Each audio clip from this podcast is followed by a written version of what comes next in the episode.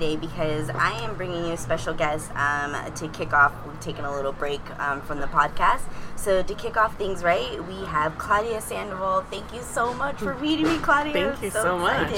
Um, Claudia, obviously, there's the obvious um, season six MasterChef winner, but what I would like is for you to introduce yourself um, and tell my listeners a little bit of who you are today. What makes Yeah. Claudia?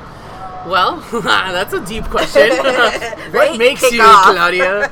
Um, well, first of all, thank you so much for inviting me. I, I, I love your podcast. I love what you do, and I love what you're doing for Latinas and, and all of it. So Yeah. um, that's why I was like, absolutely must do this with you. So I'm I glad we finally got it. found some time to get together.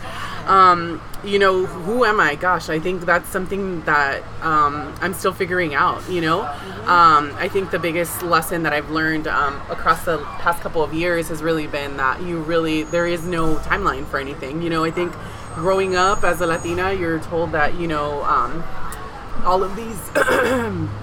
all of these statistics about what, what's going to happen to you and what statistic you're going to fall into. And um, you know i was hell-bent um, from like age 17 that i was just like not going to be another statistic.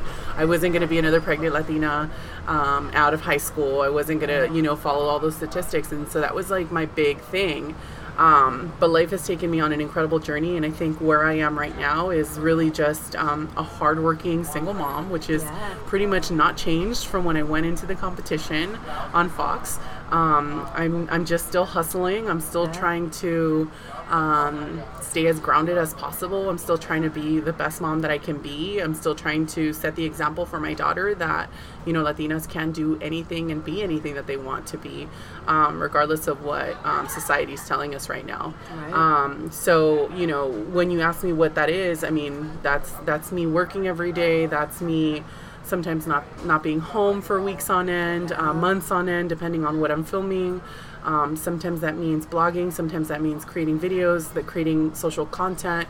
Um, you know, it, it really means everything. Um, and among all of that, it's you know, it's being a good daughter to my parents and and sometimes you know like uh, maybe a couple weeks ago you know helping them diy their freaking backyard and like blowing Nice. out my back for three days uh, because you know uh, if anybody is going to keep you grounded it's your sure it's like your latino parents right, Right. they're like i will still throw a check you chancla real quick, yeah i will still throw a chancla right around that corner knock you outside the head if you get crazy with me um, so yeah no i mean that's that's in in a nutshell who i am i mean obviously we can deep dive deeper but um, you know life is life is definitely different um, but i'm so grateful. I've been i've been incredibly blessed and I, I realize that. Yeah, and how cool of it for your daughter to see you go through this journey. How old is i don't know daughter? man. Yeah?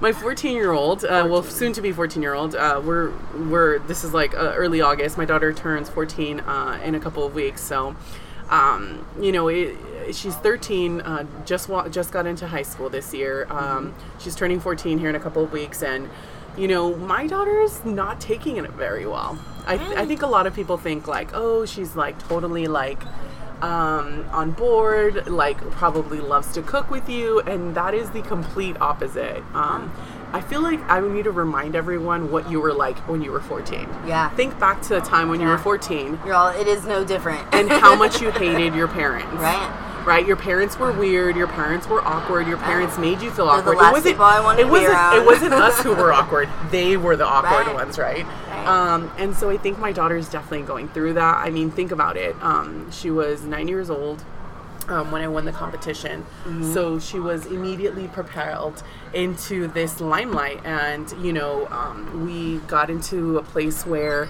we, um, you know, were very quickly almost celebrity status. Right. And that was a very big change for us because we were just leading a normal single mom life. And then all of a sudden, we couldn't go to the Del Mar Fair or the San Diego County Fair as it's known now because people would pull on my arms and we couldn't walk 10 feet without being asked for pictures.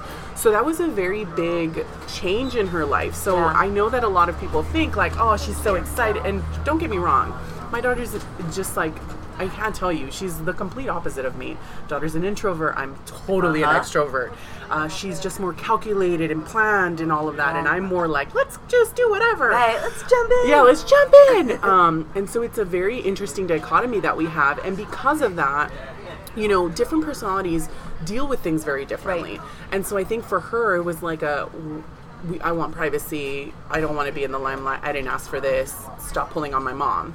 Um, and that's hard, you know. She feel Um, like she's sharing. yeah, like, right? totally. She's sharing you with Uh, with everyone. people she knows Yeah. and people she doesn't yeah, know. it got to a point where I remember. I'll never forget. There was a day at Sushi Deli where we were having, you know, we were having like our favorite like low meal, like low, like cheap sushi, right? But it's like Mm-hmm. our go-to.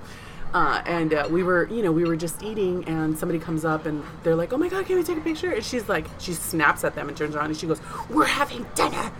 And, and the person was like, "Oh my god, I'm so sorry," and just like walks away. Like I didn't even say anything, and I had to like have a conversation. And I'm like, "Honey, these are people who buy my books, who attend my events. We can't be rude to them. The reason why you have all of the amazing things that we have in our life is because of those fans.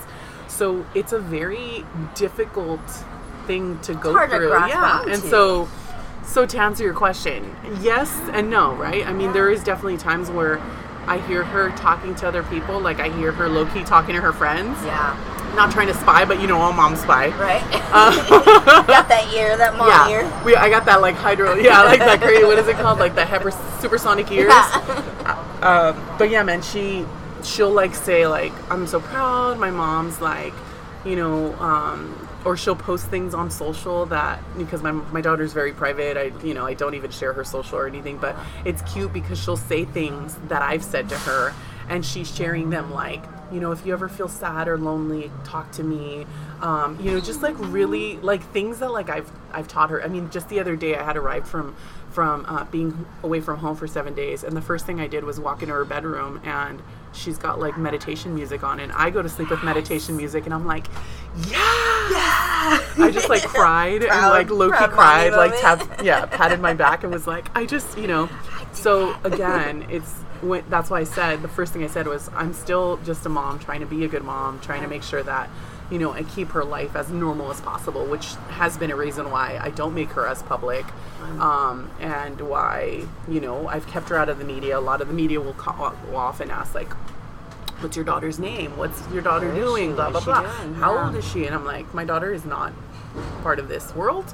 Please do not push this That's nice that you you know? respect that too, because she's the one that's you know kind of laid back and Yeah. kind of doesn't even want to be in that limelight. So I- Right. that's nice that you respect that. You don't push her, you know, towards that.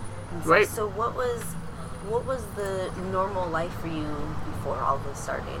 What was your guys' day to day? Yeah, well, I mean, we lived in a one bedroom apartment in La Mesa. We shared a bed.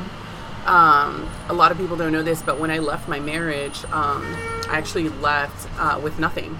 Everything that was uh, in our apartment um, was pretty much donated to us by friends.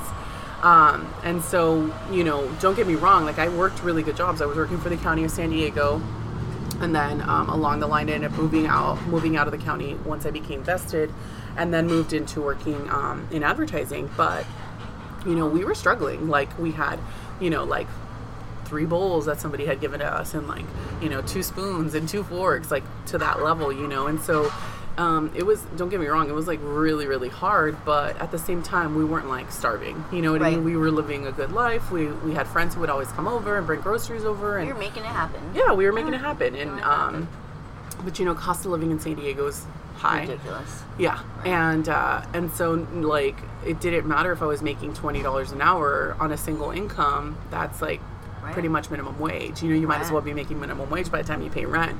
Um, so it was it was hard, but you know we were living and we were happy, and that's all that mattered. You know, like our family supported us, like our friends were around us all the time, and they gave us a lot of support. And so, you know, we were lucky, we were blessed. Um, and when this opportunity came along, it was like, well, let's see if we could take that and and run with it. Yeah. So tell me about the opportunity of going on MasterChef. Um, how? What did that look like for you? How did that come about? Well, um, I have a friend who uh, worked as a community writer for Entertainment Weekly. Um, and so she would write uh, for the community kind of recaps on the shows. Uh-huh. And in that, in that, in at that time, season five of MasterChef was on air. Okay. And uh, she was writing all about it. And of course, because she was a media writer, she got a PR push um, for the auditions that were coming up. And they were, of course, coming to San Diego. And so Um, one of my the friend that I'm specifically speaking about um, is somebody who I ran an Instagram community with. So a lot of people don't know this, but I used to all before this. I used to run an Instagram community called Instagrammers San Diego. I was like Oh. the head honcho of Instagrammers San Diego. We even set a world record in San Diego. Um, like we have, we literally set the record for the world's largest Instagram meetup, called an Insta Meet. Okay. Yeah, so it was a lot of fun, and we had a ton of fun, and I love taking pictures. So a lot of people don't know that, but I like low key love photography, and like l- that's one of the reasons why I love Instagram. Um, and so, um, yeah, she she used to help me run the community and help me run the Instagrams, um, but she was still a community writer for for Entertainment Weekly. So when this when she when she saw it come up, she's like, "Girl, you are always entertaining. You're always cooking.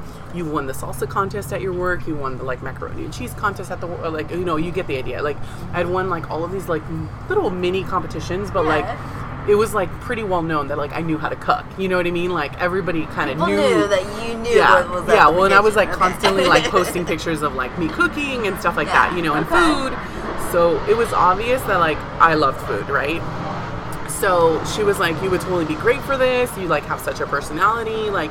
And I was like, "Oh my god, that's so funny!" Because when I used to be married to my ex-husband, my daughter's uh, dad, he would always say, "You cook so much better than those people. You should totally do it." And I would be like, "Yeah, okay."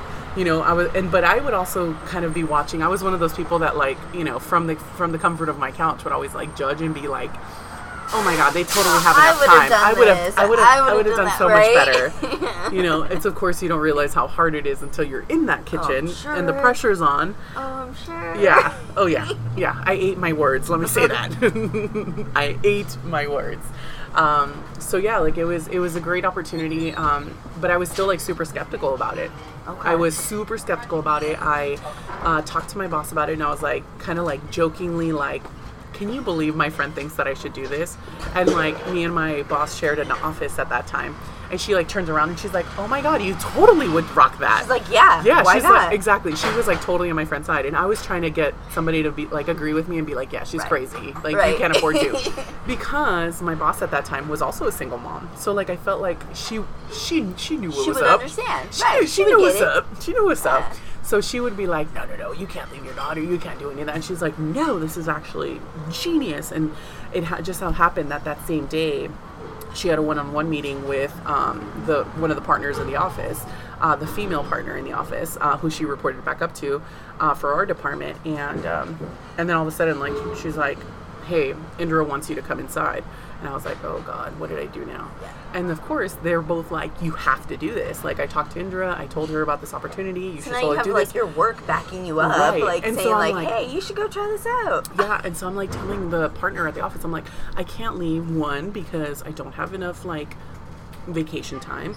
Two, like I don't have savings. Three, like how am I going to leave my daughter without insurance? Even if like I decided to move everything out of my apartment and you know like move my daughter into my mom's house or something like that Mm-hmm. or a friend's house. Like what's gonna like that's a How lot. that's a lot. Think about that. Think about having to completely leave your whole family and your whole livelihood for three months And people without don't think that because we just see you on TV. We see you doing this competition and like living this life. We're like, yeah, and like everyone's voting and supporting and all this stuff. But like, we're not seeing the story of how you actually got there and what you're leaving behind right. to get there. Right? We Right. hear it in the clips throughout the show, and you hear like, oh, okay, she's a single mom. Oh, okay. Yeah. But you still don't know the depth No. of what No. it takes No. to get there. No. So the short story long at this point, right? Uh, my the the partner of the office said, "Well, we're willing to cover, we're we're willing to continue to cover." Uh, your half, uh, like our half, the company share of the insurance, if you're willing to cover your side of the insurance, which I think was like a hundred dollars or something like that. Wow. And I was like, well, I don't have very much, you know, money saved up. I think at that point I had something like three hundred dollars in my bank account. I'm not joking, and because again, single mom, paycheck to paycheck life, and so I was like, I can't, I can't do this. And so I, I just listened to her. I heard her out, and I was like, okay, thank you so much for like your support. This is awesome. And they agreed to that they would give me, um, you know, like a, a leave of absence so that I wouldn't lose my job. Yeah. Because that was another thing. Like I'm gonna leave, and like what am I? Gonna what be unemployed happens? afterward. Like if I don't win, like what's gonna happen? So I just felt like it was super irresponsible. So ended up um, going home. Well, I submitted the application, and within about an hour, they called me and they said, "You've been VIP'd," and I was like, "What?" Oh. Yeah. And so they, what? what does that mean? I just need to tell you to this day, I don't even know what that means, okay? Like, I'm on the show now on the other side, Yeah. and I still don't know what VIP means. So right, I just need to tell you find that out one day. someday. I need to really figure that out. But the point is that they they VIP'd me and they said you can come in at whatever time you want, anytime from eight in the morning to whatever. I don't even remember what the time was. And so I said, okay, cool, I can come at one. And they were like, okay, just let them know that you've been VIP'd, give them your name, um, and they'll put you like, right in. And I was like, okay. And I was like, what do you, what do you mean? And they're That like, must have been you're not going to wait. you. So imagine most people will stand in line Yeah. to audition, and I was going to have a front of the line pass. So I'm like, okay. So then uh, that was like a Friday. The auditions were the following day. That Saturday morning, I was like, I'm not going. So I was like laying in bed in my bedroom with my like phone, and my daughter was like watching TV with my sister. My sister at that time was living on my couch, pretty much, and uh, she knocks on the door and she's like, "Wait, so you're not going? It's like 10:30. What are you doing? Like, you got to get ready. Like, you got to cook. Like, what are you doing?" And I'm like, "No, I'm not going, man." And she's like, "What?" And I'm like, "I'm not going." Like, and I'm just still laying there like swiping through Instagram, right? Like, just imagine Like no big deal. Like, Like, nothing, right? Whatever, dude. like, eh. And I'm like, I'm like, so my sister's name is Neomar, but we call her Lulu, right? And I was like, Lulu, what am I gonna do? I'm gonna go. I'm gonna get through the audition, and then they're gonna be like, cool, come to LA. And then what am I gonna do? I'm gonna leave you guys. And she like looks at me and she goes, Oh, you're so cocky that you actually think you're gonna make it through the auditions. To his sister. And she goes, she goes, wow, Claudia, that's like, wow, you're like egos like this big. And I was like, I just like stayed quiet, right? I just kind of just stared at her, and she closed the door, didn't say anything else, and I just like sat there for ten minutes, and I was like, fuck. Sorry, I don't know if I can curse, no, but absolutely can. but I was just like, oh my god, and I just kept thinking, and I was like, she's right. It's just an audition. It doesn't mean I'm going in. Wow. And so then I got up, I got like I took a shower, I got dressed, I did my hair, all of the things, and then I went and went went shopping, went to Trader Joe's, uh, went to um, I'll never forget, I went to Pottery Barn or whatever, no, something like that, like one of those stores where like it's like the home good kind of stores. Uh-huh. I bought a plate, I bought a board, I bought like a literally one fork, one knife, one spoon, like like that to that level, and. uh And it was the stuff they told you you had to. well they the yeah so the it like audition so the audition um, you have to bring a prepared dish and they do tell you that you'll have three minutes to plate the dish so everything has to be cooked you cannot cook there there cannot be any cooking That's a elements little nerve wracking. Okay. yeah so then you're like what am i gonna make right so i had talked to my mom about it and she was like i think you should make your dad's favorite pasta so i make this um, uh, like this three or four three four cheese tortellini um, with like Mexican cheeses inside. And then, um, so really tiny little tortellinis. And then I do an Asiago cream sauce with like shrimp and prosciutto and asparagus. It's like one of my favorite things to make. Um, and my dad's like favorite thing that I make uh, because it's kind of like along the lines of like, like an Alfredo sauce, but like Yeah. better because Asiago cheese, right? Yeah. And so, um, Asiago's like super stinky and super yummy. So that's it's it. like, it's I like a, yeah. Stinky cheese. Yeah. I love it. yeah so um so ended up buying all the ingredients um, came back home busted out like one dish took the the like the sauce in a thermos so that as i poured it over the pasta it would like continue to cook it for the last two minutes. Yeah. so i almost like left the the like the pasta just just barely like cooked so that it would continue to cook with the sauce. Um, and yeah, I, I, I stole a plating idea, sort of like I mimicked it a little bit from one of my favorite places in San Diego called Queenstown, uh, Okay. where they like serve like you know like like little mounds of um, like rosemary and crushed red pepper and Mm-hmm. salt, so that you can kind of adjust the seasoning as you like. They usually do that for their um, salads, but I did it for this pasta dish. Um, and Made it a little interactive. Okay. yeah, yeah, yeah. Needless to say, I obviously won, and then went and took back. You know, I took I took everything back and returned it the next day, just so you know. Wow. Yeah, I watched everything was super careful to clean it all perfectly, you know, yeah, and return. and return. yeah. Um, and uh, and I, obviously I got through. Yeah. um, and then and then the big question became became once I got the call that I was going to LA was how am I going to make it to LA? How am I going to because the, what they tell you is you can you'll either be here for one week or you'll be here for 13 weeks. So think about that. You have to pack for That's one like- week to 13 weeks. How do you even? How do you mentally prepare for that? No, you don't. I don't even know. So what I did was I heard I heard back around early December, like late November. I don't remember exactly the date, but I do know that I got that email uh, saying, "Hey, you're coming to LA. You're you're part of the top 100."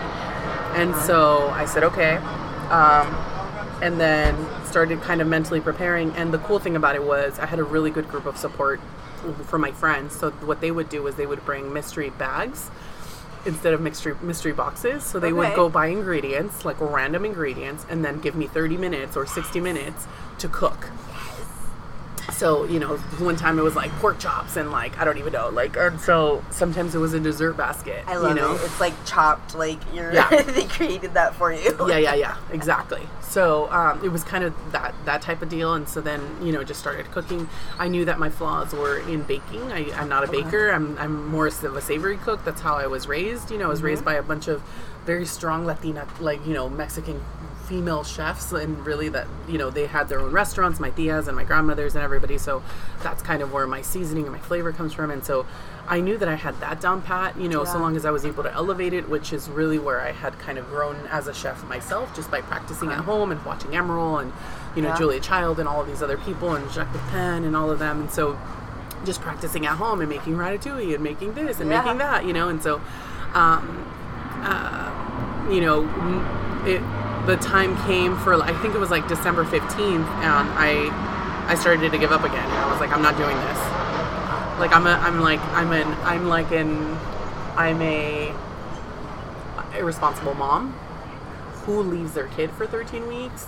Like what makes me think that I'm gonna win? This is all ego. Again, kind of like based on what my sister had told me. Like how dare I think that like I'm actually gonna win this competition? Um, and at that, and then, uh, and I think, and throughout the whole competition, I truly, I never, and I, I've thought about this now, like, because I see it with some of the contestants in my own show now. Uh huh. And we, it, wow. Guys, we don't know what that I was, but that was that crazy. um, Glass. glass for days. uh, but anyway, um, yeah, I I see it with my contestants that they're it's not like a dead set belief in themselves.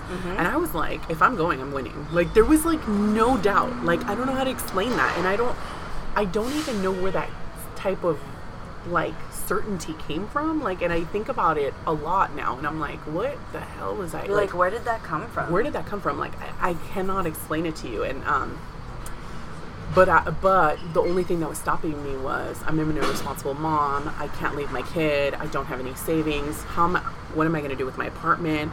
I have two cats. Like, who's going to take care of my cats? Who's going to feed my? Nobody's going to feed my cats. You know, just everything. And I'm like, I'm not going to give my cats up. Like, they're my forever family. Like, what? You know. So it was it was a lot. And um, I, will never forget my friend Elo and Jess. Um, they both they were some of my coworkers. They were like, "Hey, let's go grab a drink." I'm like, "I don't have money. I'm trying to save money. try to save all my pennies." Right. And they're just like, "Well, let's go." And so we end up going uh, to like a nearby bar and like having a couple drinks after work. And um, we're talking about it, and they're like, "You're so gonna kill this. You're totally gonna crush this. We all have all the faith in the world in you. We're all super excited because pretty much the whole office knew that I was going through this process, you know. Wow. Um, even though I wasn't supposed to tell anybody, don't tell anybody. um, but you know, like it, you know, it was one of those things where like everybody kind of knew and everybody was really excited, especially kind of like my closer work friends. Yeah. And so um, I was like, I don't think I can do it, you guys. Like I just had like one of those like very vulnerable moments where I like started crying and I was like, I can't do this. And they're like, Yeah, you can. And I'm like, No, I can't. You guys don't understand. Like, you know, I come I come from like a family that my whole life, like my parents have also been paycheck to paycheck. You know, Right. I live paycheck to paycheck. My friends live paycheck to paycheck, and I work in an office where everybody that's there, for the most part, doesn't live paycheck to paycheck. They're well off. They come from well off families. They have degrees. They have these things, you know, and don't get me wrong. I have my I have I have two associate's degrees, but I don't have a bachelor's degree. You know, like I know that I'm very well educated because I was actually in school at that time. I was going to National University for my pre-law degree because I wanted to go into law. Really? I know. and I have a philosophy degree. Random. nice. Okay. yeah. Um, so you know, it was it was like one of those things where it was just like, what, like, you know, it's hard to explain that to somebody when you come from a very paycheck to paycheck life and you don't have savings. To somebody who could, so they their questions right, were, because they're just like, their why questions- aren't you taking this risk? Like, it's well, their questions were, why aren't you asking your parents for the money? And I'm like, because my parents don't have money. Mm. Right. And they just look That's at me like I'm option. crazy. And they're like, well, could they take a mortgage out, like a like a loan out on their house? And I'm like, we've rented our whole lives. What are you talking about? You know, so like things like that, where again they don't understand where where my life has come from and how hard I've had to work to claw my way to where they are. Um, and even then, you know, they're making probably two, three times what I'm making because I'm just coming into this job. I mean, I had been there for maybe two years at that point. Um, so you know, it's it's very difficult to have those conversations with people that just don't understand. They just don't get it. Right. Um, and so Because they mean well and they're They trying totally to give you the love and support to do that, and you're just like, yeah, but there's like this whole other like realistic part to these things Right. that I have to figure out. yeah, yeah, day. exactly. It's not just get up and go. Right. And so they go, Well, have you asked them if they're going to pay you? And I'm like, Well, no, that's a great question. I'll have to ask them that. Which is a very valid question. You know, are they going to pay me to participate on the show? Right. Like, even if it's anything, right? Like, what is what is that? mo- What what, does that, does amount come like? to? Right. And then the and then the conversation started of, well, why don't you start a GoFundMe? And I'm like, well, I don't really, I'm not the type of person to ask people for money. And she goes, well, I'm just saying, I know I would donate to you, and I know my husband would donate to you, and I, and then the other one goes, yeah, well, I would donate to you too, and I'm sure that everybody at the office would donate, and like even if it's fifty dollars, like across like hundred people, that becomes a lot of money, Claudia. And I'm like, I hear you. And she's like, they're like, you've got all these Instagram followers. Imagine if you posted it on Instagram. Like, you never know. You have your blog. Um, I was writing a blog called The Adventures of a Single Latina Mama. And so I had a lot of really good followers that would like tune in every week for like my new blog. And it was like me kind of telling the adventures of being a single mom, you know, and, and struggling. Um, and so it was like one of those like I don't know, I don't know if I could do this. And they were like, just think about it. And so I kind of molded over. I think that was like a Friday. I molded over, and I think over the weekend I ended up like drawing out the numbers. They told me that they did they did provide they didn't pay me, but they did provide a per diem so that I could Okay. eat. Okay. But it wasn't much, like sure. like not very much at all. It wasn't like a business per diem where you get a hundred dollars, you know, a day. it wasn't like that. Let me put it that way. Um, so it wasn't much, but it was just enough so that I was like, okay, well, at least it'll cover the insurance payment for my daughter to continue to have insurance. It'll at least cover like you know one eighth of my rent. How do I figure out the rest? And so then I started drawing out numbers, including my car payment and my house, my you know my my kind of basic stuff, right? Like so, if I left my mom, my daughter with my sister, and my cats, and then made sure that they had delivery of like an Amazon, you know, food or something. right. What is this going to cost? Now, you're going to be surprised, but the number came out to three thousand three hundred dollars, is what I needed for three months. So one thousand one hundred dollars, just to give you an idea of how little my expenses were. Okay. Right. So uh, my rent was eight hundred and fifty dollars. Like survival mode. Yeah. You're like, this Yeah. is what I need just just to survive. Yeah. Just to cut that. Just to that. keep my right. house Right. Just to stay afloat. yeah, just to stay afloat. Three thousand three hundred dollars, and so I was like, okay. Now this was after the amount that I already had in my bank, you know, Mm-hmm. like the, you know, whatever. You get the idea. And so I said a little prayer, started this little GoFundMe, and said because I couldn't say what it was for, right? Oh. Right, because That's a whole confidentiality thing, contracts. right. Yeah. So how do you how do you raise money for something that you can't tell anybody what you're doing? I'm really interested in this. So how did you do that, Claudia? So I wrote that I had a huge opportunity to change me and my daughter's life, and I couldn't tell them what it was. So yeah, so I wrote this like kind of thing that said, "Hey, you know, I have this huge opportunity. Um, it's an opportunity to change me and my daughter's life, but it would require me to be away for about, you know, 12 to 13 weeks." Um, Um, I, as you guys know, like I'm a hardworking single mom. Like I have tried to do everything. Like this is what I'm really, you know, like I've, like I believe that I can do this and blah blah. blah. I'm like, but I really need your help.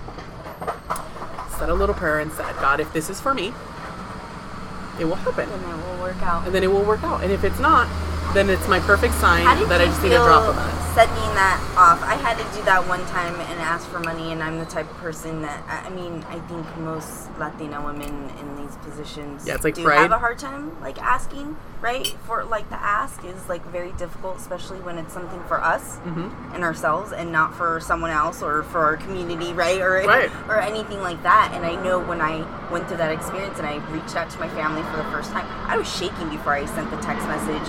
I it was just so new to me. So how did you feel before you did that GoFundMe? I mean, I- we're not taught to. Ask, I mean, all the things, friend. I mean, like I cried. Yeah.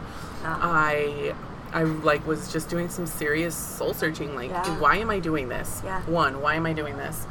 Um, two, like, does this make sense? Um, what happens if I don't win? Um, like just all of it. And every time that I would think, like, what happens if I don't win? It's like, well, that's not an option. You know, like that's not an option. Like, you know, you if you're going, you have to win. Like, if you're going, you have to be the most prepared. You have to study the most. You have to do this. You have to do that. You know, and so like everything that I kept giving myself a con for, there was a pro for it. Like there was a Okay. there was a solution for it. I'm very solution thought based, right? Like I'm a critical thinker. Like I mm-hmm. philosophy major. Like I will ask all the difficult questions and you know all of the. So I was. I was breaking it all down, and I, I mean, I cried a lot. I was doing a lot of soul searching, and it was just, it was really hard. Like it was super hard. Um, but I like I think I turned it on like at seven o'clock, and by like eight o'clock the next morning, I had three thousand three hundred dollars. And how'd you feel? I cried like it was amazing. It must have been so surreal. I mean- that moment. no, it just it felt like it felt like one of those moments, like a divine right moment, where you're just like, this is exactly where I'm supposed to be. This is exactly what I'm supposed to be doing. Like this is exactly what God wants me to do. And so, like, I, and I'm not trying to be like, oh yeah, I'm like, I was chosen by Jesus. Like, it's not. I'm not trying to say that, but it just made me feel like that much more certain that this was what I needed to do. You know um, people had no idea what they were donating to. I had one person who donated $750 from a fan from one of my blogs. And then I had another fan from Instagram who donated $500. What? Yes. So just between two people, I had like something like $1,200. And it was just like mind blowing about to like me. the universe, like really, like reassuring you, like yes, this is a whole new road that you've never been down, but we're the universe is gonna align everything for you because this is the road you're meant to go right down. That's and powerful. it just it, well and it's so powerful to know that there are people out there who care about you as a human being who watch your story who know how hard you work who see you spending time with your kid and who when you say i'm doing this to change me and my daughter's life go yeah she's going to do that and i support this and i'm to give her money to do this like that is just like still to this day like is the most mind-blowing thing to me you know you still look like you're in shock just Yeah. talking about it. Like you still look like you're so amazed. because I can't believe that. it. Like I will never, I will never forget that. I, w- I remember being like, "What?" You know, just like what? Mind And and it, you know, don't get me wrong. Like it, it wasn't the amount of money. It was just the fact that people were still willing to donate. Was just like what? I mean. I had tons of like 10 $20 and $40 and $100 and you've got this. I know you could do this. You're going to do awesome. And they still don't even and know they what don't even it know what it is. is. and they don't know what it is, you know? And um, and yet if it wasn't for them, I wouldn't be where I am. And so that just goes to show that I'm not just a product of somebody who's worked hard, but a product of her community, a product of somebody of, of, of a multitude of a you know a group of people, of a community of people who have kind of carried me all the way to where I've been. From the people who gave me bowls and you know a couch and a, a bed to sleep on, to the people who literally donated 20, 10, 20, 40, 60, 750 dollars so that I could go on this show and, and change my, me and my daughter's life. And I think it's so important too that people know part of your journey and part of your story was you weren't a chef that was working at a Yeah. restaurant here No. and then took this journey. Like that's something I had no idea. You Yeah. know, and I didn't know um, the qualifications were to be on a show like that. I had no idea. I always assumed you guys had that background and then went into it. So Yeah, that's no. awesome. Yeah, no, I mean to go to be on this on this show, you absolutely have to have zero experience in a kitchen. So meaning you could never have worked as a paid employee in a kitchen. Like and that just means you can't. you can't have been you could have been the dishwasher, but you couldn't be the prep cook, the line cook, Okay. or the chef. You know, you can't Wow. have ever worked in a kitchen. So you 100% have to be a home cook. So that in and of itself is like awesome. Um, but two, like, I mean, I definitely think I had a little bit of a hand up only because my family did have like not real restaurants. We just had restaurants out of our homes. Okay. You know what I mean? Like Yeah. Yeah. like straight up mm-hmm. Mexican style. You know, Yeah. you you open up your living like room and people. inside of you. Like this Yeah. was all inside of you Yeah. in your blood. So tell me, so you get the money, you are like, I'm in, I'm taking this opportunity. yeah. What was the experience like once you're on the show and you're in it? in the midst of it all, like I, there's no other words than mindfuck. It's a complete mindfuck. Yeah. Like you're, you're, the moment that you get off of the plane, train, automobile, whatever, you they take away your phone. You don't have a key to your room. You are escorted everywhere. You literally cannot pee without somebody being right outside of the door. So it's like you're in jail or boot camp. I, I call it a culinary boot camp. You wake up every morning, you don't know what you're going to do. to expect. You don't know what to expect. Um, you are yelled at. Yeah. um, and you go through some experiences that really challenge you to push beyond what you think you're mentally capable of. Um, and that's very, very difficult when you have zero people to support you, especially because I'm coming from feeling old school, like very supported, very blah, blah, blah, very this, you know, Right. very, you know, just like very coddled almost by my community and by my group of friends. And so then now I'm just like, oh, you're on your Then own. you get there Good luck. and you like can't reach out to anybody and Yeah. you're just You get one phone call every week for 10 minutes. If people don't answer their phone, sorry, you didn't get a phone call that week. Whoa. So one time I went three weeks without speaking to my daughter, and I was going completely mad. How did you stay in I, it? I didn't. I you know what I I'm telling you. It's like it- where do you that's go what I'm telling you. mentally? Like That's why I'm telling you, it's a complete mindfuck. I mean, when I saw my daughter, if you if you go back, you know, if you I think right now the shows are on Hulu, and you go back and watch my season and you watch uh-huh. my finale, you will see that like you will cry just from that reunion in the finale from me and my daughter because I had not seen my daughter in like like 14 weeks, 15 weeks at that point.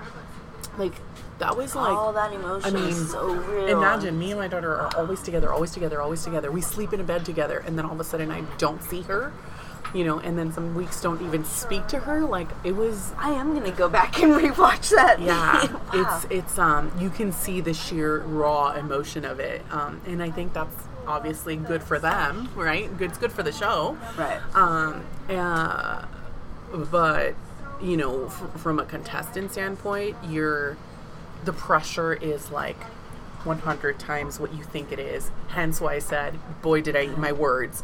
You know, from that person that would watch on, you know, watch from the comfort of my couch, being like, well, I would have done that better. Yeah. Not knowing all the things that these people were going through.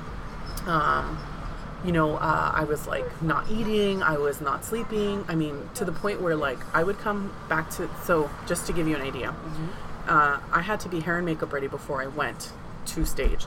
So I would wake up at four in the morning to brush my hair, to like wash my hair, do whatever I needed to do. Like, um, usually I would actually take a shower at night, but dry my hair, do my hair, do my makeup, be downstairs by 6 a.m. because it took about an hour to get to the to the set. Then we would film multiple things. I can't tell you what, how that all went, but we would be offset between 7 and 8 p.m. I would go back to my hotel. Again, I would take that shower that I was telling you about just to like relax. Yeah. And then I'd go up to the library, which a library was a hotel room where we had two t- two computers and a, like a bunch of cookbooks where we could study. You had to call somebody to pick you up from your room and, take, take you up to the library and sit there with you because you were not allowed to be on the internet talking is to no anybody. joke. Oh, I'm telling you. I'm telling you. To the point where, like, if I wanted to go eat downstairs, they would have to come pick me up from my room and walk me downstairs to eat at the hotel downstairs. Like, I couldn't even go to the lobby by myself. Okay. So anyway, um, the, my my point is, I would stay in the library about until twelve o'clock. Go back to my room because twelve o'clock they closed it.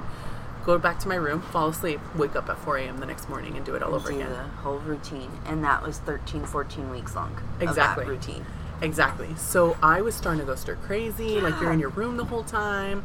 Like you know, it's just you start to just like you're reeling. You're. I mean, that's what now I'm thinking about, like, because I love reality TV. Like, now I'm thinking about all the reality shows that I watch. Like, no wonder these people, like, just. are snapping at each other. yeah, like, yeah. no They're getting no sleep. Set They're getting up for you to snap, like, and do that. So tell me, yeah. tell me a little bit about the yelling on the set and what. Gordon Tell me a little Ramsay is Gordon Ramsay, man. About that, my, I mean, I told my Um, dad uh, the other day that I was gonna sit down with you, and he was just like, he goes, but he looks so happy in all his photos, like he's such a smiling person, and then he gets all crazy. So does he really get that crazy? Is Yes. he really like that intense? Yes. He is, huh? Yes. You know, I think what a lot of people forget though is that, they, you know what? It's not that people forget. It's that people don't know. Traditional French chefs are super like they're like military style. I've you know, that. Eh, they're very strict. They scream a lot. They throw things. Like they're very like, especially once they get into the Michelin levels. Like it is a very serious thing. They take, you know, because any one problem, any one flaw could be the one that takes a Michelin star away. Do you get what I'm saying? So yeah. they have to. There's be a lot on the line. yeah, there's so much on the line. Their reputation, their name, their everything. So consistency is key. If you're not cooking your eggs the exact same way every single time, then it's going to be a problem. Um, so yeah, so it's it's a lot of that, and um, you know what ends up happening is you have here you have a chef that has I don't know something like at this point I think he has like 13 or 14 Michelin stars, um, over incredible. over 30 restaurants across the world. Um, not to include all of the I don't know something like 12 or 14 or 16 different shows. Um, I know. What you so need to understand about Gordon Ramsay, and a lot of people don't understand, is that he is one of the hardest working people in this planet. And that's the reason why he's attained what he has. The man only sleeps about four hours. So, you know, he he works out, he has a family, he does all these things, and he like, you know, calls in for his restaurants and does all of these things and he is like the epitome of he's the Beyonce of food, right? Yeah. He's like that constantly working, constantly hustling, always perfecting Yeah. his craft. And with that said, he takes his name very seriously. And if I'm sorry, you're going to be t- termed or key coined master chef, he's not going to he's not going to take that lightly. Yeah. Like I don't take it lightly, right? Yeah, if I right. work this hard, you better work harder. You know what I mean? yeah. Um, but what I always tell people is the way that you have to think about him too is he's almost like that strict dad. So I'm sure you have one strict parent, one stricter parent, Mm-hmm. right? So you come home with a B, and they're like, "Well, that could have been an A," Right. and then you bring home the A, and they're like, "Well, it could have been an A plus," and then you bring the A plus, and they're like, "Well, that could have been a college prep credit," and then you you bring the college prep It's credit, and like, "Well, it could have been a college you, class." Right? It's that next level. Exactly. It's like, yeah, well, I know you think that this is good, but you could have done this. Yeah. And I know that you that this is good and that you good congratulations, but you know that you can go further, right? And it's that I think it's that that makes somebody start to believe like, you know what? Maybe I can do more. Maybe I can do more. Maybe I can do more. And you start to push your own boundaries of what you think you can do. Hence the culinary boot camp. I mean, I can't tell you, you know, I live in a I, we live in a military community here in San Mm-hmm. Diego, and I can't tell you how many of my friends are in the military who've said to me, when you go through boot camp, you realize that you can push beyond what you think Yeah. you can do. Right. That you can push m- because you start to believe and your mind plays tricks on you. So if you think you can't do it or you think you feel sick, then you're going to be Then sick. you're gonna be sick, right? But if you think you can do it and you can push through it and you can push through the next thing and you push through the next thing and you push through the next thing, like you just keep getting better and better and better. And it's so true. And it's you know, it was it was proven to me and I think that, that Gordon Ramsay has that innate ability to be able to push somebody um, you know, to levels that they don't even realize that they can reach. And that's the beauty of, of MasterChef. You know, it's taking somebody that doesn't think they could ever become a chef Right. and converting them into a chef and and being a chef chef you know understanding mise en place understanding how to work as a team understanding how to run a kitchen understanding how to you know um, uh, create you know take a recipe and double it or triple it or quadruple it you know scale it to where you're now you know cooking for a hundred people um, and that is a you know it's it's the boot camp of the culinary world you you're pushed to pick it up like this and you're either going to figure it out really quick because you're a quick learner or you're going to completely fall behind. Yeah, and or you're and you're eliminated, right? right. I mean, the other day I thought about that. I'm like, damn, I'll never know what it feels like to leave my apron on the table and walk out of that door. So crazy. I'm like, right? I, I thought about that. I was like, dang, I don't know what that feels like. And they're like, yeah, because you would. yeah, right. so. So you go in there, cute, just completely kick ass, girl, and just you win season six, Master Chef. Then, what happens after all that? I mean, I know now, um, you know, Chef Latino um, and stuff, but what happened after you stopped um, on the show after you won? Well, I went back to my apartment and lived my mediocre life again until September 16th because nobody knew I had won. Wow, that's so crazy. That's that. So how long of a gap was that? So I won March 14th of 2015. Oh, Okay. Okay. Yeah. Whoa. So I come home. yeah. I come home and it's like, okay, what do I do now? Mind you, I went back to my office and unfortunately we had lost a big account. So they had let go of something like 12, 15 people and that included me. So I was laid off. So what originally was something that they had agreed to keep me on Right, for, they did. Don't get me wrong. My daughter Right. had insurance the whole time. They held up their end of the battle, but at the end of the day, you know, business is business, and I get it. But they had to let me go. And in my in inside of me, I was like, "Don't do it! You don't know what you're missing out on." I know, Because I couldn't tell them. Oh Because I couldn't tell them I won. So here is like my job, and I'm like, "But you don't understand what it would be like if you had me here because I'm gonna win, and you don't even know it. You have no idea what's about to happen. no Just idea. give me six months. um, but I couldn't tell them, even if it was That's to keep a my job. time. Even if it was to keep my job. So I couldn't do it. Um, about May, we started talking about the cookbook. So part of my win includes a cookbook. So we started talking about the cookbook. Um, during the first week of June, I started writing my cookbook. Okay. Um, the problem was, how do you write a cookbook in 12 weeks? So most people get between a year to two years to create a cookbook. I had 12 weeks.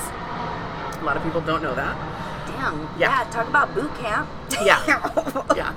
So I was making, I think, and I was, I had to deliver like something like eight to ten recipes every week or something like that. So it was insane. Yeah. So I was cooking without money. So I just kept going to kind of like the more inexpensive recipes. So that's kind of one of the cool things about my cookbook is that you'll find a lot of recipes are like very humble ingredients Yeah. and they're kind of easy to make because I'm like, well, I'm gonna focus on the basics. Like, how do you boil beans? A lot of people don't know how to boil Mexican beans. Yeah. A lot of people don't know how to make Mexican rice. So let's just focus focus on some of the basics, you know. Um, and that's kind of where, if you really look at it, that's why in in in very layman's term, my book is like made for a beginner. Yeah. And yes, it definitely takes you into some of the other recipes that were kind of more like my my on the show, like my tres leches cake, my finale dishes. Yeah. um, but yeah, man, it was it was super hard. Um, at some points, um, I was doing people's laundry. I was doing social media management for like a couple of weeks. I ended up working with Hustling. like dude, whatever I could do because I couldn't carry a normal job because I didn't want to have to So tell them in a couple of months, hey, by the way, I quit because I want to start a business, right? Right.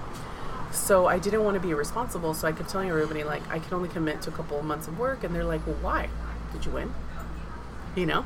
So it was kind of one of those things, and I'm like, oh, I can't. No, I can't tell you. It's just I'm I'm I'm I'm working on these other projects, and so I'm like really like tied up, so I can't like And you're commit. contracted to obviously not say anything. Oh yeah. not- oh, we I'm signed sure a contract. We signed a contract saying that we'll owe them one one and a half million dollars if we say something. Okay. That was going to be my next question. Yeah. Was what happens if you said anything? Oh yeah, Okay. yeah, yeah, yeah. So my daughter, I mean, I like literally It's a good swore way to keep your everyone.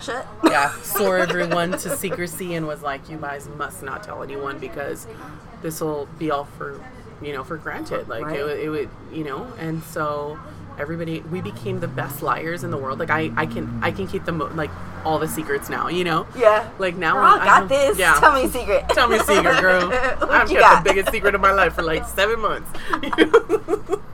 um, That really is a long time. yeah, so I mean, don't get me wrong, like I was that was when we were starving because I was no longer working a full-time job. Um, writing my book is a full-time job because I have to be constantly cooking, I have to constantly be editing, I con- constantly be doing all these things. Um, And picking out the best things to represent you. Right, and to tell my story. book, to tell right. This Yeah. is like it's a huge thing. oh yeah, and let me like I'm the first Latina to have ever won ever across six seasons and but mind you, we're, they're now filming season 10 and I don't see a Latino in like the top 10. You know what I mean? So like and still, right? It's Talk almost about like the that. responsibility And still. you had to like carry like on that too. Like, were you instantly pressured because you're like yeah, I mean- representing Latino? oh, totally. Because you don't get a choice in Well, this. That's just who you're. my biggest thing was I didn't want to represent I didn't want to keep perpetrating that whole Mexican food is just tacos, burritos, and enchiladas. Mm-hmm. Don't get me wrong, I put an enchilada recipe in here because let's be real, people love enchiladas, right? Mm-hmm. People love chilaquiles. But Mexican food is a lot more than that. So you've got chile rellenos, you've got tamales, you've got all of these other things that define Mexican food that are not tacos, burritos, and enchiladas, right? Yes. Um, there's no burrito in this book. Which, which, when it comes to like culturally and like um, our food and stuff, that's something that I'm learning a lot about right Yeah. now. Is about when I I went down to Mexico last year to Aguascalientes. Yeah. And I mean, me being born and raised San Diego border town, I thought I was going to go down there and eat nothing but tacos. That's what I thought. I didn't have one taco when I was down there. Yeah. I was so amazed by the difference of food, the different regions that you have, Oh, all yeah. these different flavors and things that I've never experienced. I would have never guessed that that was food from Mexico. exactly. Never guessed that, but it was such a beautiful thing. And just like coming here doing the dinner pairing last night um, with Letty and, and Dominique, another thing too, like they're taking these Mexican dishes and uh, making them into something that I never even thought, which is really cool to be able to show that.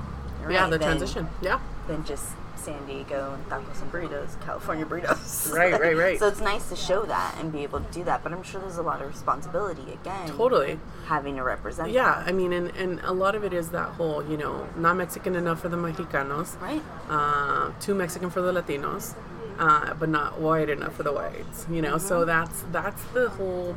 That's that's a very thin line to walk. Yeah. Uh, at the end of the day, you know, I think that in authenticity, um, and by that I don't mean authentic food, I mean in being authentic Yes. and being true to your story. I think that there's nobody that can fault you through that.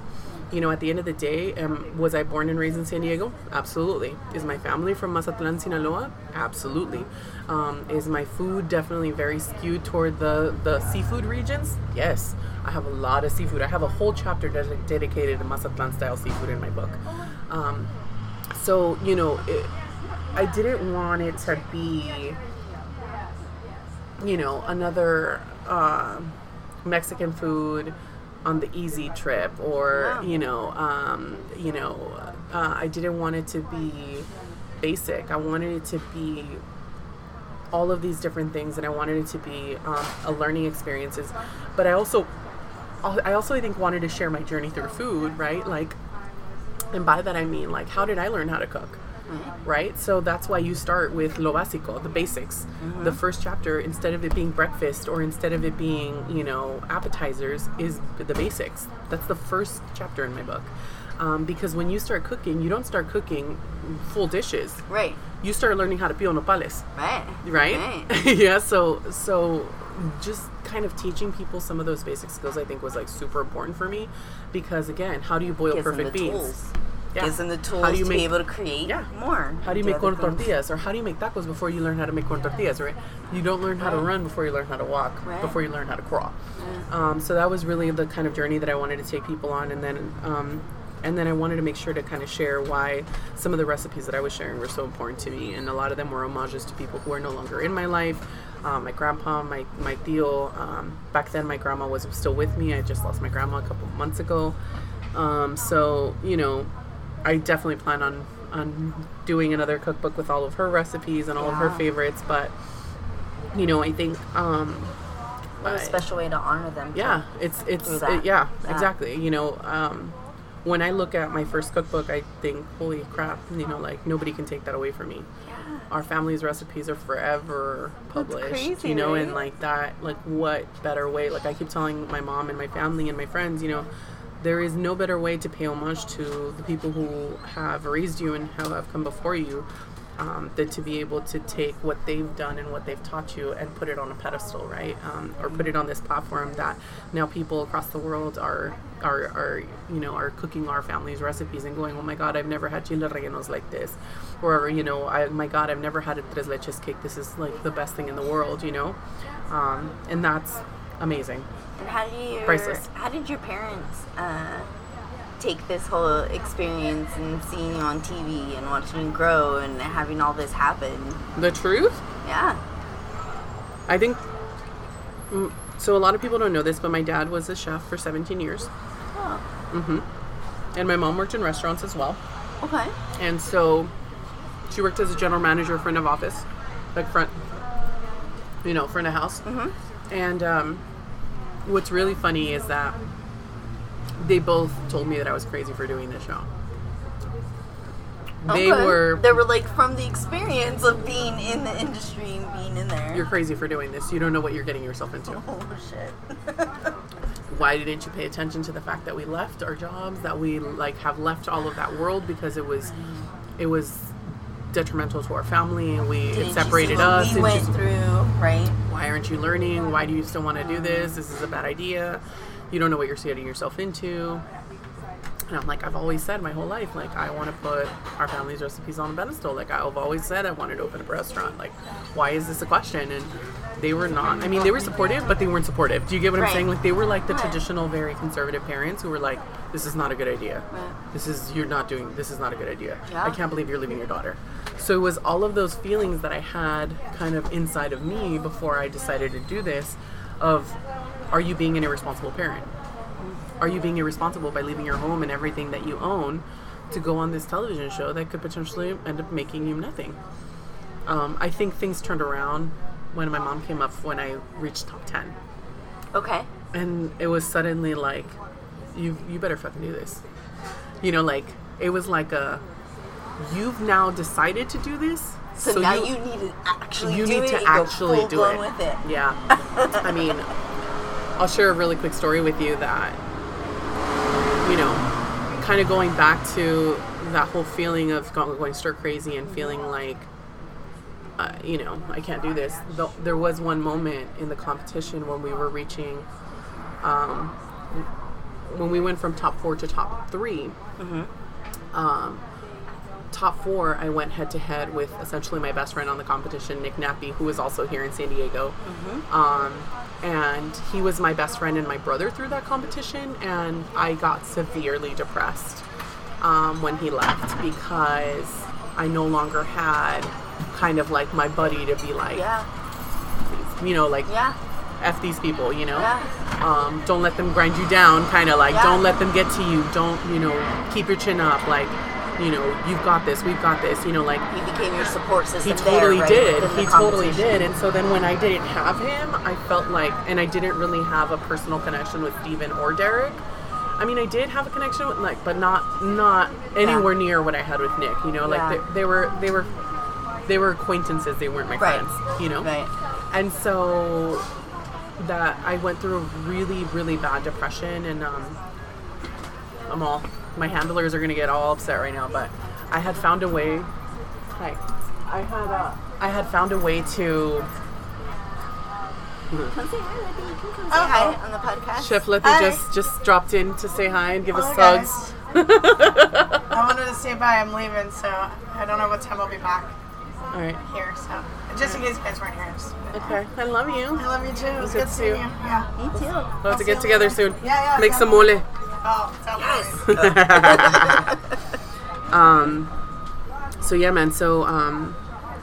So, So he leaves. I. Yeah, so he leaves. i I'm. Mm-hmm. super depressed. Um, and I, when my mom came for season ten, I, me and her figured out a way to have conversations on the phone without, yeah, which is technically almost Okay. cheating, you know. Yeah. Uh, but not really because it was just talking to my mom. Um, Yeah. But you know, I was able to speak to my daughter more often, which made me feel a little better. Yeah. Um, but the point is that my mom would call me like pretty much every night, at least for a couple of minutes, um, in my hotel room because she knew which hotel room I was at because she had spent the night with me that one time that we, you know, that she came out for the top came out. 10. So she kind of knew what hotel I was going to be at, and if they were going to change me hotels, I knew which hotel they would switch me out to. So she would just call the front desk and be like, "Can I please speak with the Sandoval party?" And then they would transfer me. You know? Nice. Yeah. So you get the idea. So we found a workaround. Um, so when once uh, that happened, I called. You know, me, I, my mom called me, and I was telling her how sad I was and how defeated I was, and we started talking about the finale. And I said, I don't think they're gonna let me win. You know, there's only been one male winner across five seasons, and there's already been four female winners. So I don't think they're gonna let another female win Yeah. like it's really kind of overdue for a man to win, right? And she's like, "Well, you don't know that," and I'm like, "Well, I kind of do know that because, you know, You're, this. Like, I'm giving her, out- I'm giving her all these things." And I said, also, across this whole season, males have won every single mystery box challenge except for the last one, which yours truly won. Uh huh. So I'm like, there's no way. Like, men have been like at the forefront this whole season. You know what I mean? Like, Yeah. they've been the one to win all the challenges. They've been the one to win all the team challenges. Like, Definitely male dominated. it's, a male dominated right, season. Right. Like, and then I mean, come on, we were in the top four, and there was me and three other dudes, right? So I'm like, there's no way I'm gonna make it through four people and come out winner. Like, it's impossible. I'm like, and then the whole I'm a minority thing started coming in, right? Where I'm like telling my mom, they're not gonna let a Latino win. You know, here they have two white boys. They just got rid of the Italian boy, and uh, there's the one Latina. They're not gonna let one Latina beat two white boys. You know. And it was all just me again going stir crazy, just like this is all up in just your reeling, head, just like, reeling right. all up in my head. Right. And she's like, "You don't know that. You never know. Like, I think that they care about who cooks better. I don't think that it matters who you are." And I was like, "I don't know, mom. I mean, you know, this other guy, Derek, is like really strong. He's, but he is copying out of all of these different." You know, like we had cookbooks, and it was like you could almost like look at the picture and look at Oh, what he okay, prepared, and I was like, "Bro, Oh, really? you couldn't have even just been like a little more Oh, authentic." you really? know? yeah. So, you know, he was, but he was obviously doing very good with that technique. So, you know, it was, but it was literally the same kind of presentation styles as like Bashur, and you know, you get the idea. Yeah. So, anyway, so I was just like in a really bad place, and my mom says, you know, uh, you know, I think you're being crazy, and I didn't raise you to give up, especially not at the last minute. You've gone this many weeks. You seriously think that it's worth just dropping everything that you've sacrificed, that you've done, that you this, that you that, and I'm like. I'm not saying that. I'm just saying that I don't think, and I just don't think that it makes sense for them to fly all of you guys out here, bring my daughter out here, so that she can see her mom lose. I don't think that that's fair. Hmm. That's harsh. Do you see what I'm saying? Yeah. That's like a lot to think about. Yeah. And so my mom's like, Well, I think you're crazy. I think you need to like just drop this like self pity thing, blah blah blah. And I'm like, It's not self pity, mom. Like I'm Right. just but I know that now that it was definitely a self pity thing, right? Like I just I Looking wanted back and yeah, stuff, like I was yeah. I was scared and I was embarrassed and I didn't want to be embarrassed and like and uh and what my mom hadn't told me was that was like the night before. The next day, we did a almost kind of like with the like with your you know laptop right here. It was I, I think it was like a like a Surface tablet or something. Uh-huh. Um, but that in that episode, um, just before I went into it, I was I, I already knew I was going to sabotage myself. I was like, I'm just going to pretend to burn something, and it'll be the reason why I go home. I'm not joking. I'm not even joking. I promise you on my life. I was like, I'm totally going to just like pretend to burn something, or just like forget, and oh then my just. god, this is going through your head. Oh yeah, oh yeah, oh yeah, oh yeah. I was I was over it. I'm like, I'm not going to put my daughter through that. This like really makes me want to go back and at least watch like the last couple of episodes like of it just to like get the recap like now that I know what like your thought process was. Yeah. it because now it makes like everything else so much more realistic. Right. For me to like Yeah, it's like the how- what your backstory, yeah. process was. Yeah. Yeah, man. And so then uh, they're like, "Oh, we'll open up your, you know, before you get started, we wanted to give you some." So at that point, the day that that day, the day that I felt super defeated was because I had put my finale dish, what I had already planned to be my finale dish, in my top three dish, Whoa. and and so I didn't. I no longer had a finale idea. Like I no longer had an entree for my finale dinner because I used it for the For the- that, okay. for that, and it was because um, Gordon, Christina, and Graham had all brought their teams from all of their restaurants to judge. Yes. And so I made this like octopus with like a guajillo sauce and like a, you know, you get the idea. It was like, it was my finale dish. And so I was like, I have to put the best foot forward because I want to be in the finale. So I was like, I'll just use my finale dish. Like, fuck it. So I did that. And That then I did, and then I didn't get the first spot in the finale. And I was super upset. Derek got it. And that crushed me because, you know, we're just going to take a break. I'm surprised that's the first time. For real. We've gone pretty good actually. I know, right? Um, so, where was I? So, D- so Derek Derek won, gets that first spot. gets that first spot. And again, male dominated season. Wow. So that was the night I had the conversation with my mom. I'm like, they're not gonna let me win. They're not gonna let. They're not gonna let me get Like, there. this isn't gonna happen. This isn't gonna happen. So I was super defeated.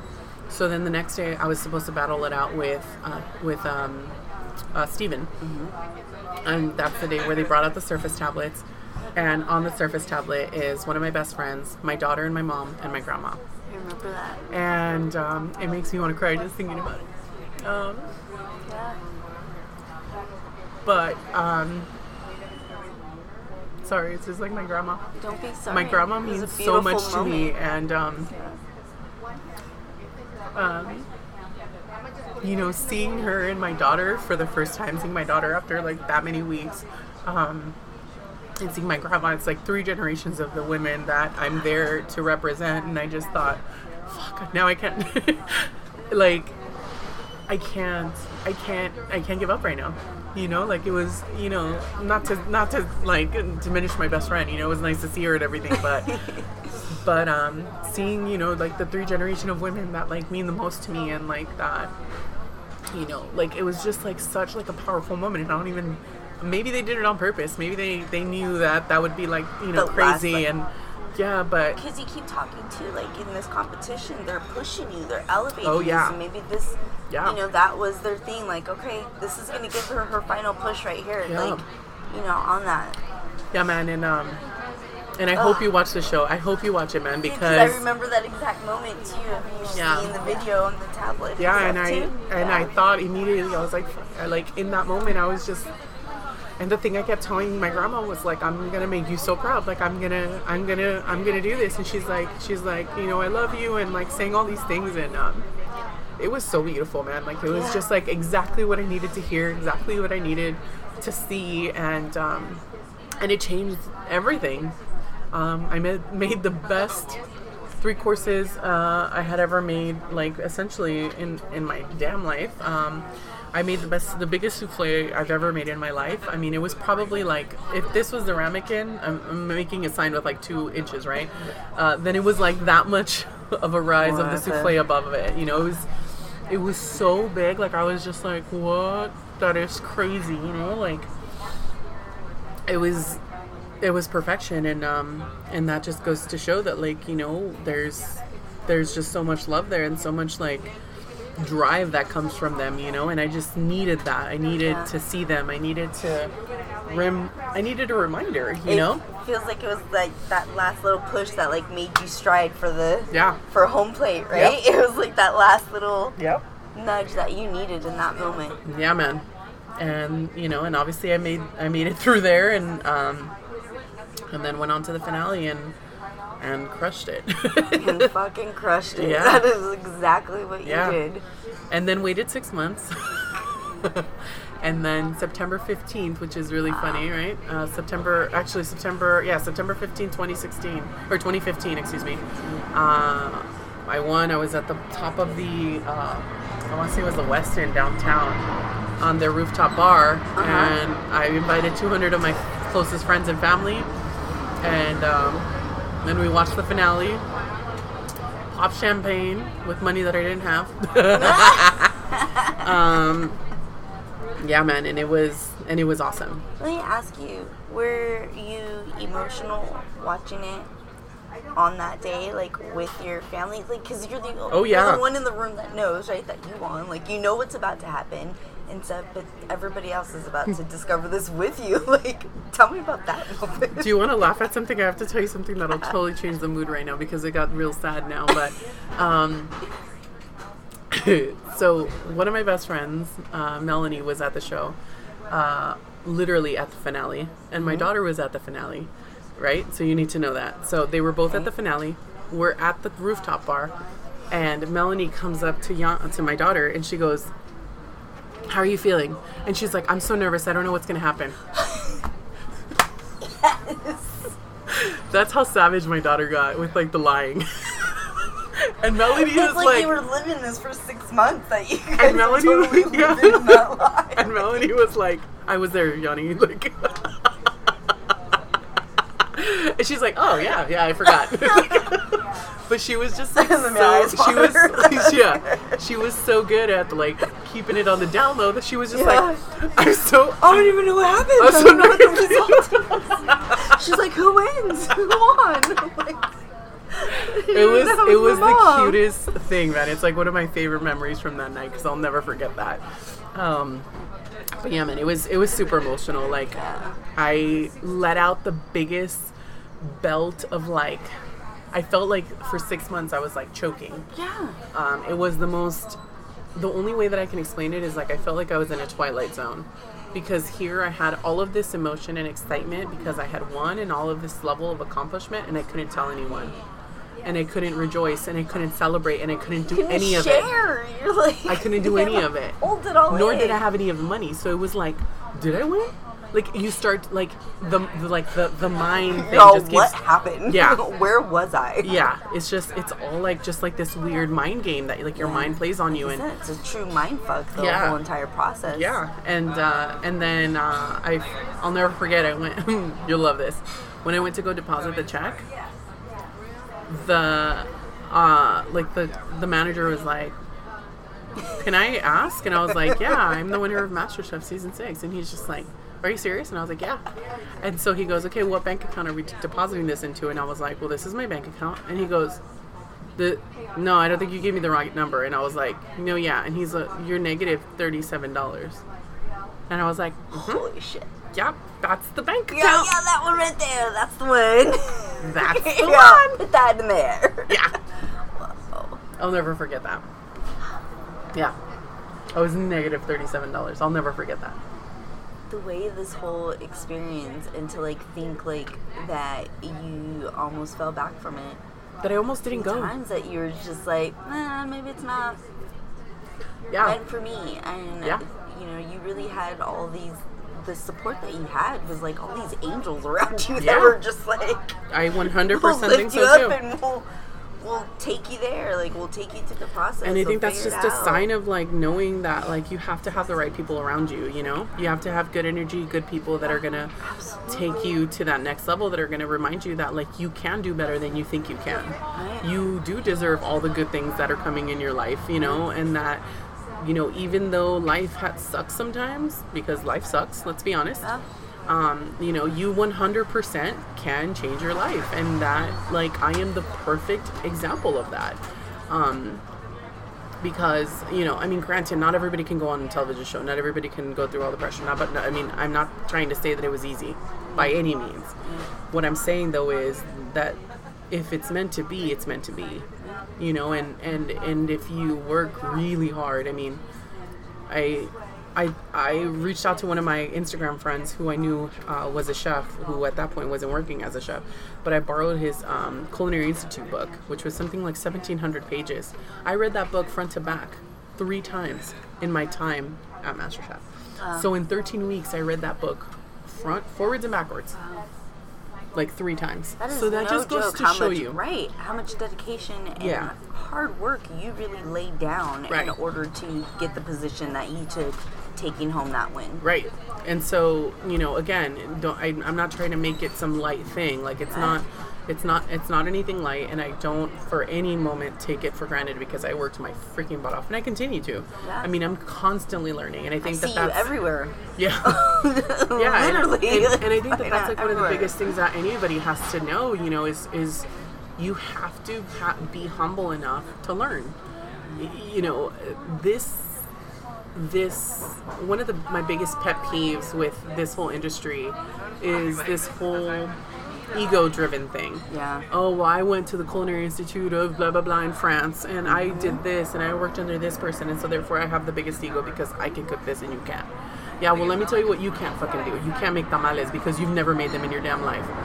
You know, I have that problem all the time. I cook food that people have never cooked in their lives because traditionally trained chefs don't know how to Don't cook know how to cook mole. You know, traditional chefs don't know how to cook down hibiscus.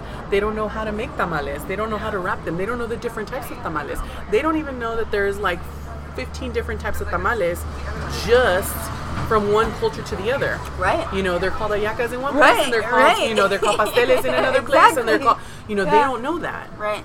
And they don't know the difference between the ones that are wrapped in corn husks and the ones that are wrapped in banana leaves and what the difference that does for the texture and how the texture needs to change bec- because of the different things that you add But to these it are chefs these that are- world class renowned. right? and then that turn around and say to me you're not a chef you're right i'm not a chef and none, neither are you because at the end of the day it's not about how much you know it's about how much you're willing to learn Right. And that's to me that's one of the things that really irks me about this this this um this world uh, is the ego is the Yeah. oh i know more than you do who cares guaranteed there's somebody that knows more than you do Exactly. And even then you're never going to know everything because it's impossible to learn all of the different cuisines across the world and the different regions because all the different regions have different ingredients and those different ingredients have been morphed All work because of different all, ways and all grow different ways, different places. you know it's it's it, there is always more to learn and Yeah. and and so therefore nobody's just sit there and rest in their laurels and be like i am the best you're Yeah. not the best there's always going to be somebody that's better than you socrates said it also there. what's uh, coming to the end of this episode, Claudia? What uh, what's next for you? oh my god! Dare god I ask? what's next? i want to open up a restaurant Yeah. Yeah. You know, I I don't know, man. I feel like it has to be done. Um, and I think it'll help, honestly. It'll help for me to set down some roots. Right now, if I'm really honest, I'm feeling a little all over the place. I've been traveling a lot. Yeah, I know. I've been filming a lot of shows. Some that are coming to the Food Network soon. That's all I'm allowed to say about that. Okay. Um, um, I'm going to be coming out in a really popular show, probably the most popular show on Food Network. Also, okay. I'll be um, I'll be on the junior version of that soon. That's all I'm going to say about that. Okay. you should definitely tune into Get the finale. teasers. Okay. You should definitely tune into the finale of MasterChef season 10. Yes. Um, I don't know. Uh, the finale of MasterChef Latino. I don't know when this is going to air, but airs n- next Sunday. So, finale of season two is already coming to the end. I can't believe it. Um, and uh, I mean, for for TV, that's kind of where that's at. Um, uh, but yeah, I mean, I, I'd really like to set down some roots. So right now, I think the biggest thing for me is I'm going to try to see whether I partner with somebody or I open up my own. Okay. Um, but I'd really like to set up a brick and mortar so that people can come and try my food. You know, since I'm not a real chef. Wink, wink. Quote unquote.